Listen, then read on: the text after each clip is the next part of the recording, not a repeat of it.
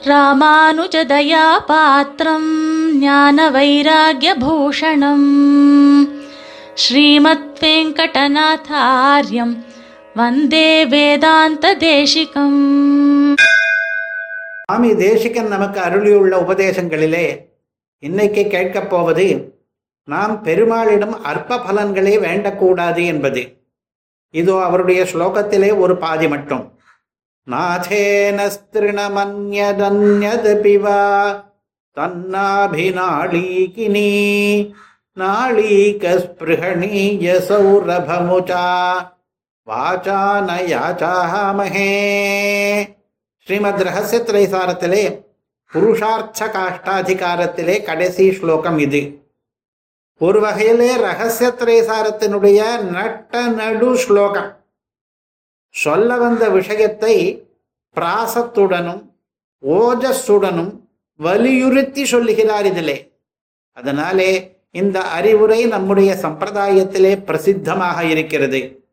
இதனுடைய அர்த்தம் நம்முடைய நாசனான பகவானிடம் போய் புல்லையோ வேறொரு புல்லியதையோ நான் நாங்கள் என்குள் வாயாலே கேட்க மாட்டோம்.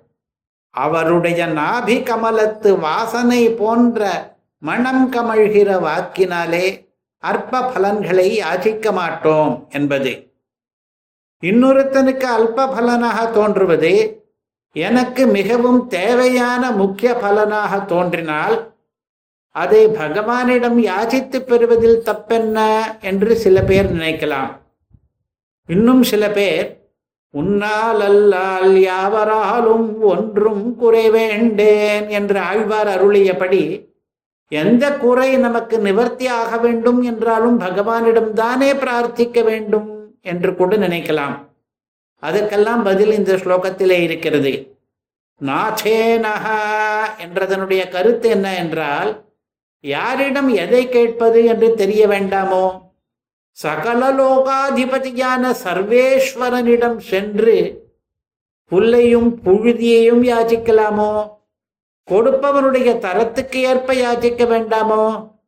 குபேரனிடம் கும்பிட்டு குதிரையில் ஆடம் மட்டும் கேட்கலாமோ? மகேந்திரனிடம் மன்றாடி மண்ணாங்கட்டி மட்டும் கேட்கலாமோ? புருஷோத்தமனிடம் போய் புல் போல புல்லியதொன்றை இறக்கலாமோ? நாங்கள் அப்படியெல்லாம் பண்ண மாட்டோம். திருணம் என்ற பதத்தினுடைய தாற்பயம் என்னவென்றால் நம்மிலே பல பேருக்கு முக்கியமாக தோன்றுகிற இம்மை பயன்கள் எல்லாம் செல்வம் மக்கள் பேரு ஆரோக்கியம் முதலிய எல்லாமே புல் போல புண்மையானதுதான்.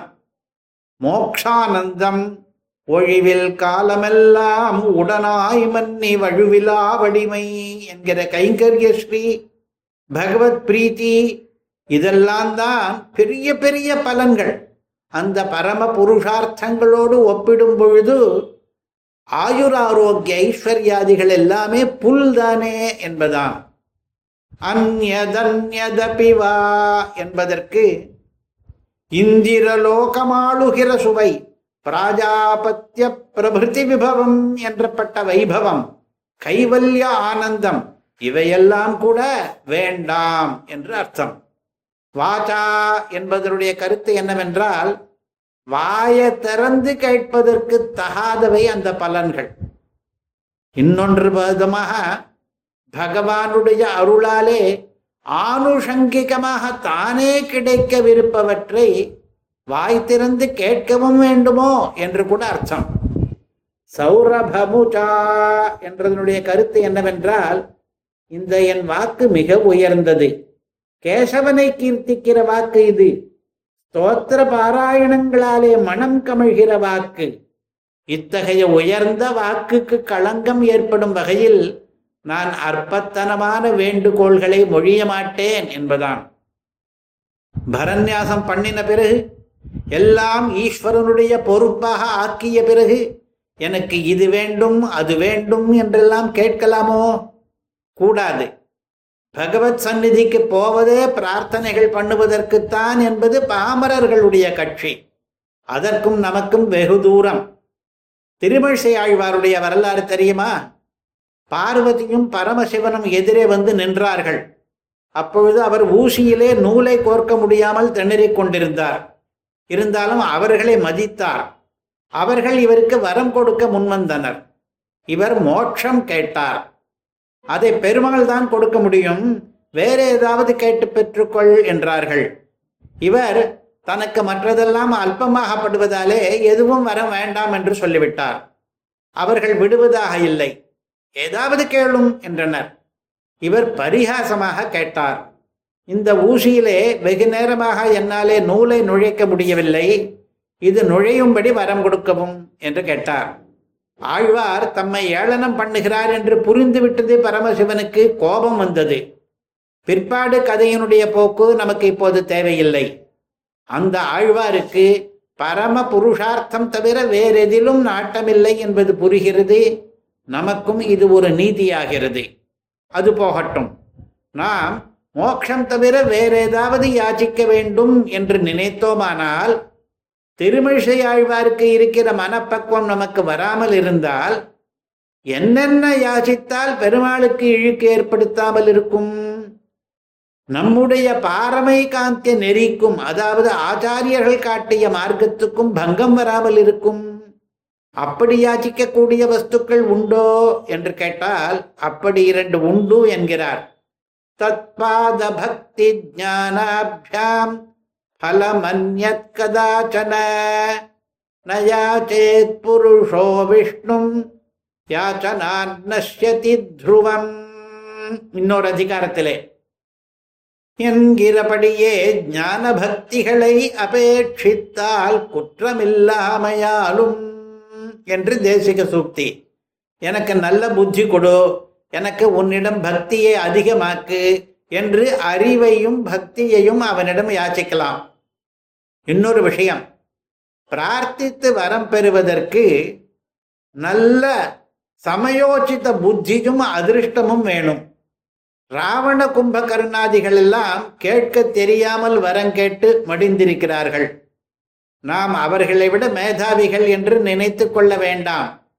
ஆகையாலே எனக்கு இது வேண்டும் அது வேண்டும் என்று கேட்பதை விட எனக்கு எது வேண்டுமோ எது நல்லதோ அது உனக்கே தெரியும்.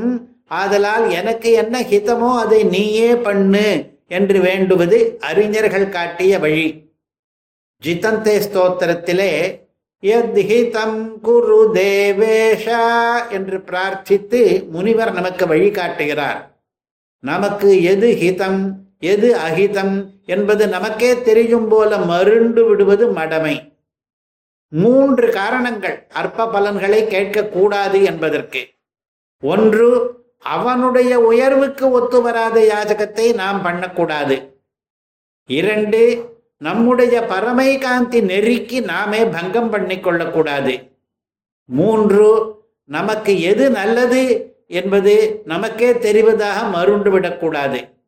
இவற்றையெல்லாம் கருத்திலே கொண்டு மோக்ஷம் ஞானம் பக்தி ஹிதம் ஆகியவற்றை மட்டுமே நாம் யாச்சிப்போம் ஒரு ஆழ்வார் அருளுகிறார் திருமாலையிலே இச்சுவை தவிரையான் போய் இந்திரலோகமாளும் அச்சுவை பெரினும் வேண்டேன் அரங்கமான கருளானே இந்திர பதவி கூட வேண்டாமாம் அவருக்கு.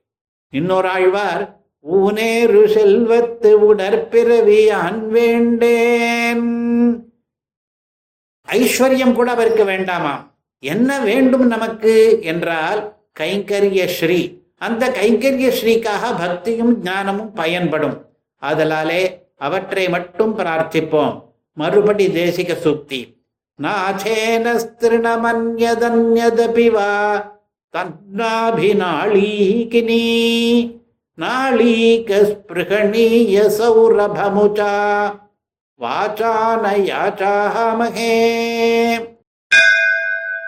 कवितार्किकसिंहाय कल्याणगुणशालिने श्रीमते वेङ्कटेशाय वेदान्तगुरवे नमः